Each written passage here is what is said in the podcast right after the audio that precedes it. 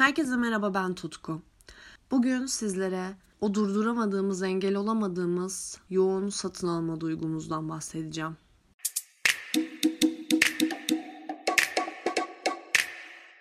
Pandemi döneminde e-ticaretin hayatımızdaki yeri daha da arttı bunu fark etmişsinizdir. Zaten hayatımızda iyice yer almıştı evet ama online alışverişe sıcak bakmayan insanlar bile pandemi döneminde buna mecbur kaldılar ve e-ticaret artık durdurulamaz bir yükselişe geçti. Hatta uzmanlar pandeminin onyomoniyi arttırdığını söylüyorlar. Onyomoni nedir? Onyomoni kişilerin alışveriş yaparak kendini iyi şekilde hissetmesine neden olan ciddiye alınması gereken psikolojik bir rahatsızlıktır.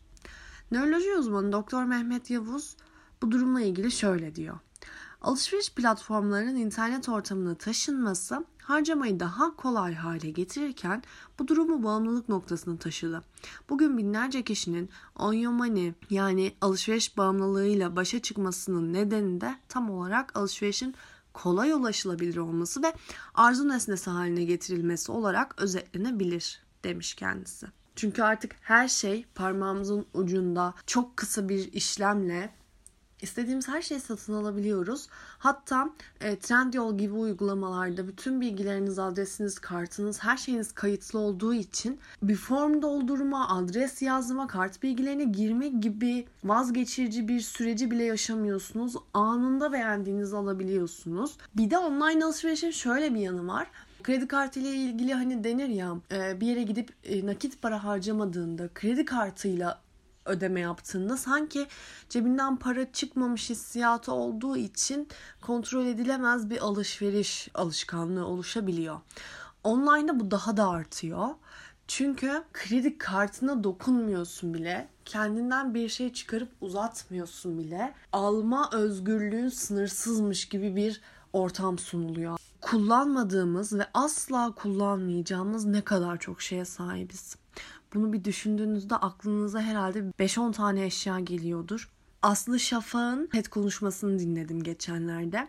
Kendisi konuşmasında son yıllarda dünyadaki plak satışlarının ne kadar çok arttığından bahsediyor. Bu güzel bir şey. Tabi nostaljik diziler, filmler bu plak arzusunu tetikliyor.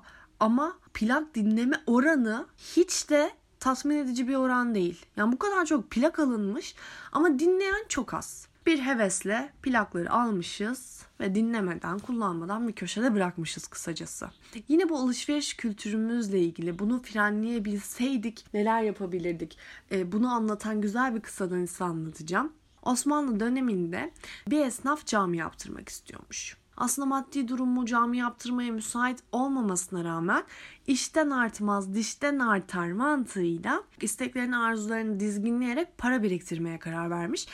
Canı ne zaman bir şey istese sanki yedim demiş ve onun parasını biriktirmiş. Ve 20 yıl boyunca sanki yedim sanki yedim diye diye biriktirdiği paralarla küçük bir cami yaptırmış. Sanki yedim Camii İstanbul'un Fatih ilçesinde yer alıyor ve Osmanlı döneminden kalma tarihi bir ibadethane olarak hala şu an ibadete açık bir şekilde kullanılıyor satın alma dürtümüzün biraz kontrol altına alındığında ne kadar çok kazanç sağlayabileceğimizi de gösteriyor bize. Bu hikayeyle ilgili Bediüzzaman Hazretleri'nin İktisat e, Risalesi'nde şöyle bir cümle var. Lezzetler çağırdıkça sanki yedim demeli, sanki yedimi düstur yapan, sanki yedim namındaki bir mescidi yiyebilirdi, yemedi. Sonunun güzel mesajlara bağlandığı hikayeleri seviyorum hikayesi olan şarkıları, yapıtları, sözleri seviyorum. O yüzden Sanki Yedim Camii ve hikayesini de çok sevdim. Kültürümüzde Sanki Yedim Cami aslında işte bir şey satın almamak, onun parasıyla hayırlı bir şey yapmak gibi bir mesaj veriyor. E, biz bunları belki biraz daha yeni Y kuşağı, Z kuşağı olarak belki çok bilmiyoruz da bu hikayeleri. Avrupa'yı fikirler daha kolay popüler hale gelebiliyor bizim kuşaklarımız için. O yüzden şunu da söyleyeceğim. No buy year diye bir trend var. Bu aslında Türkçesi hani bir şey satın almadan geçirdiğiniz bir yıl. Yani temel ihtiyaçların, zorunlu giderlerin dışında ekstra hiçbir şey almamaya çalışıyor burada insanlar. Ya baktığınızda zaten alışverişlerimizin çok büyük bir oranı gereksiz, kısa vadeli ve duygusal harcamalar. Aldığımız bu nesnelerin hayatımızı değiştireceğini zannederek alıyoruz. E, hemen burada kendimden bir örnek vermek istiyorum. Daha önceki podcastlerimde de söylemiştim. Sanki ben uykuyu çok seven biriyim ama uykuyu seviyor olmayı sevmiyorum.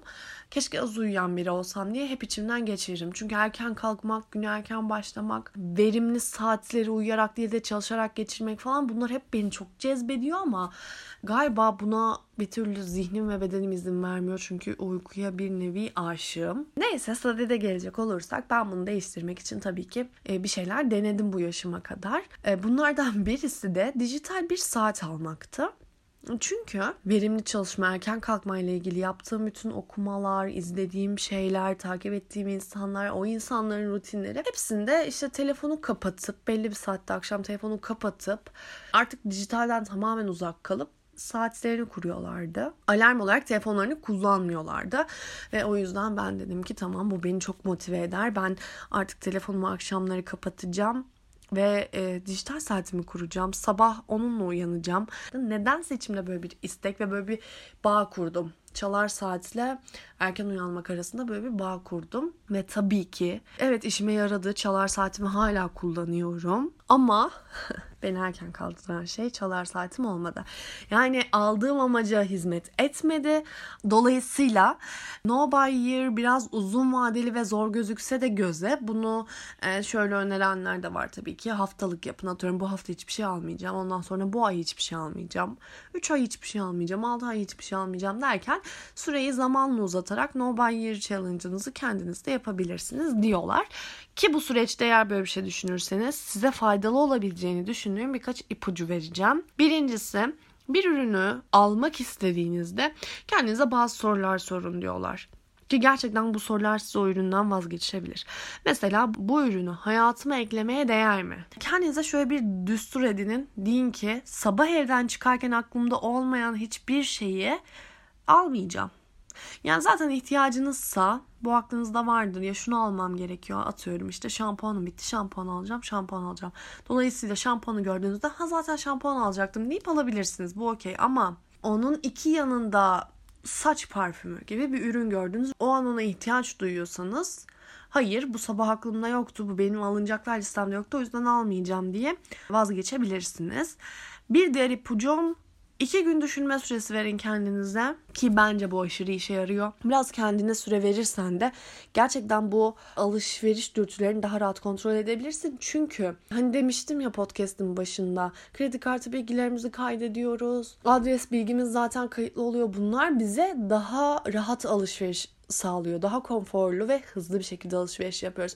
Peki neden bizi hızlandırsınlar ki? Çünkü hızlandığın anda alsam mı almasam mı üzerine düşünmezsin. Yani hız alışveriş konusunda bizim düşmanımız.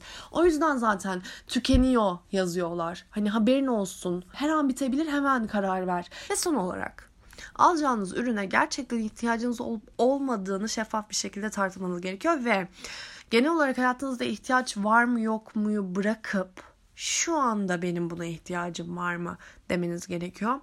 Bu soruyu kendime çok soruyorum ve sırf bu soru yüzünden vazgeçtiğim bir sürü ürün oldu. Şöyle düşünüyorum.